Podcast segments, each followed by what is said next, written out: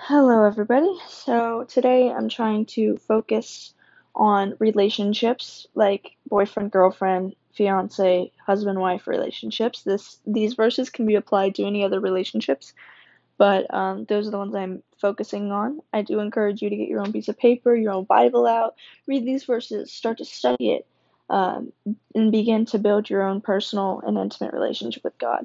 If there is any background noise, I have my dog in here that's what it is. Anyways, let's get right into it. So the first verse is John 15:12. It reads, "This is my commandment: love each other in the same way I have loved you." I think this means to expect someone to love you as much as God does, and this will help build a healthy relationship. It'll help you also have higher expectations for relationships. You'll know if it's not holy, then it's not healthy and um, expect that out of yourself as well is when you are loving someone and showing that you love them do your absolute best to show them that you love them the same way that god shows you. Okay so let's go ahead and find the second verse. The second verse will be corinthians 16 13 through 14 so i guess it's two verses.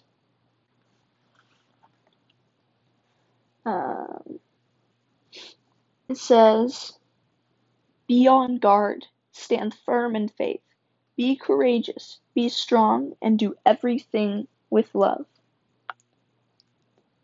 Okay, so applying this to relationships now, uh, God in in these couple verses is um, giving commands to live by or things that you can apply to your relationships. First of all, He says, "Stand firm Stand firm in the faith. With this, it, you can take it as stand firm in your faith in your relationship. So keep the relationship as holy as possible. Keep keep God in the center of the relationship. Don't let worldly things or sinful things like the physical aspect of it or anything like that become more overpowering than the love that God has brought you guys together for a reason and the two souls being combined and you just the love in general that you guys bring to each other. Keep that in the center of your relationship rather than other things. The second thing is bring courage to the relationship. I think that one is kind of self-explanatory. So just just make sure you're you're being courageous ha- bring as much courage as you can to the relationship because if you bring it to the relationship, it could rub off on the other person. And uh, and then it says, be strong. You can apply this to loving with strength. Love with so much strength that you would almost do anything for the person the way think of it the way God loves us. He loves us with great strength because he sent his son to die on the cross for us. So in order to do that, you have to love with someone with absolute and utter strength and that's what you can apply to your relationship. And finally it says and do everything with love. So um I would apply this as and do all of these things with love. Make sure no moves in the relationship are made out of hate. So let's say your partner frustrates you or you guys get an argument. Don't spite them and hold grudges and say things out of hate. T- take a second, realize you love them, and make the next step out of love rather than sinful things and hate. Let's find the third verse will be 1 Peter 4 8.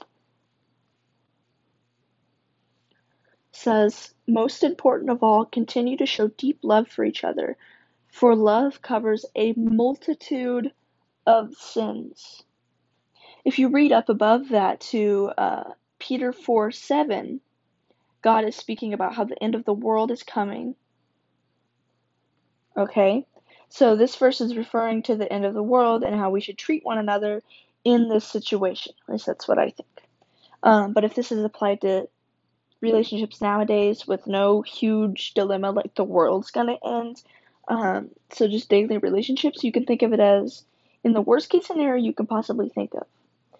the worst thing that could ever happen in your relationship, say it's cheating or it's they lie or um, anything, even if it's just a personal thing that would affect your guys' relationship, um, don't resort to sin and hate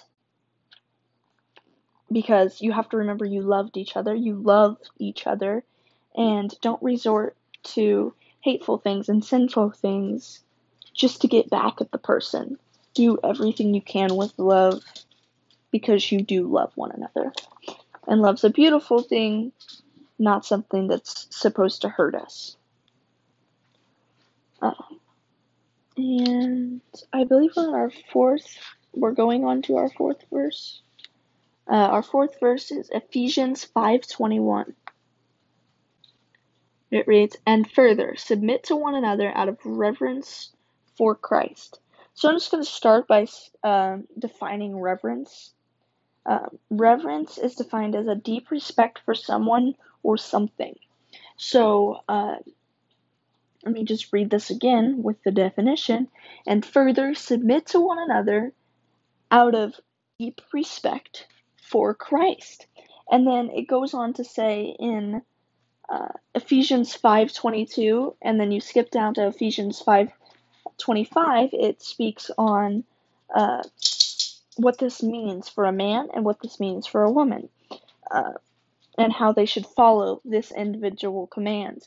Uh, for a woman it says at 5 Ephesians 5:22 it says for wives this means submit to your husbands as to the Lord. And for husbands, it says at Ephesians 5:25, for husbands, this means love your wives just as Christ loved the church.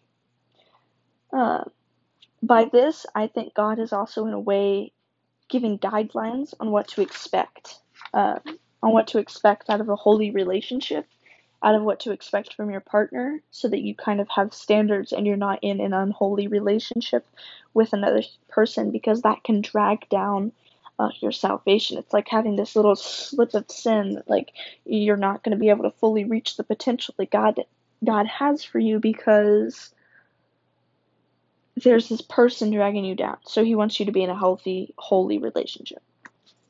Our fifth verse is going to be, let's see, 1 John 4 8.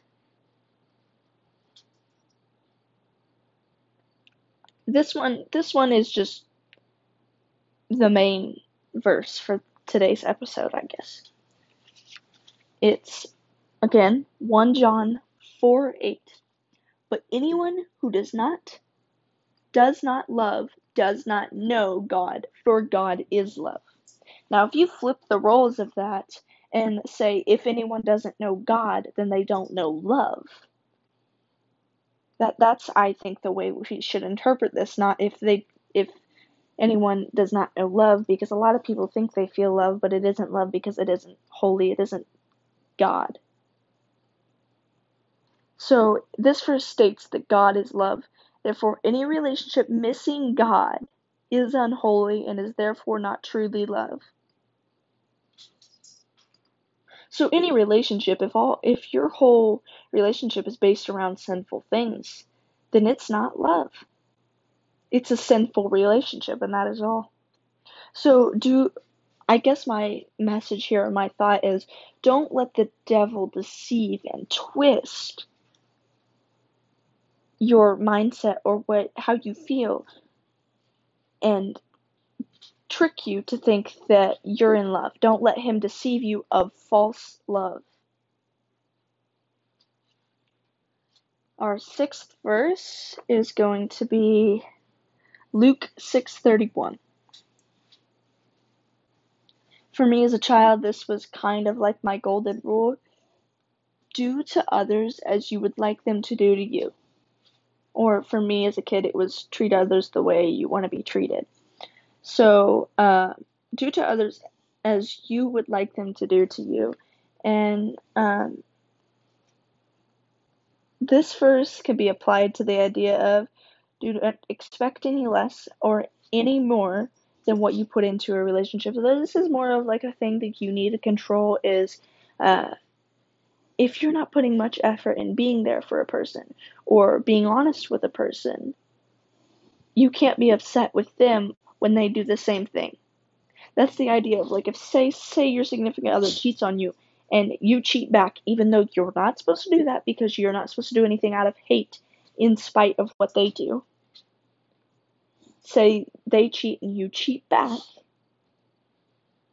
You cannot or you cheat and they cheat back, you cannot be upset with that because you cannot expect any less or any more than what you give to the relationship. And our seventh and final verse for today's episode is going to be Ephesians 4 2 through 3. It reads, Always be humble and gentle, be patient with each other, making allowance for each other's faults because of your love.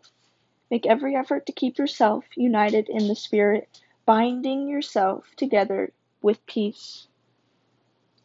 I think this is a good description on what love may feel like within a relationship or a holy way uh, to show your love and live your relationship for Christ.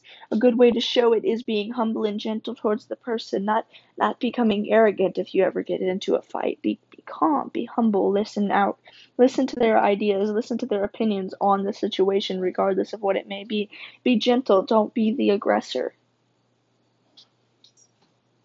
Don't don't start an argument or uh, don't just be just generally don't be aggressive. Just be gentle. Be patient with each other. Realize make making allowance for each other's faults because of your love. Realize that you love one another and realize you're human.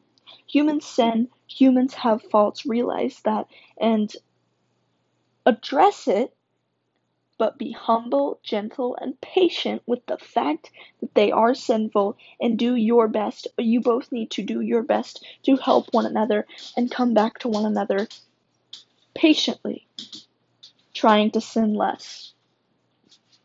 And make every effort to keep yourself united in the Spirit, binding yourself together with peace.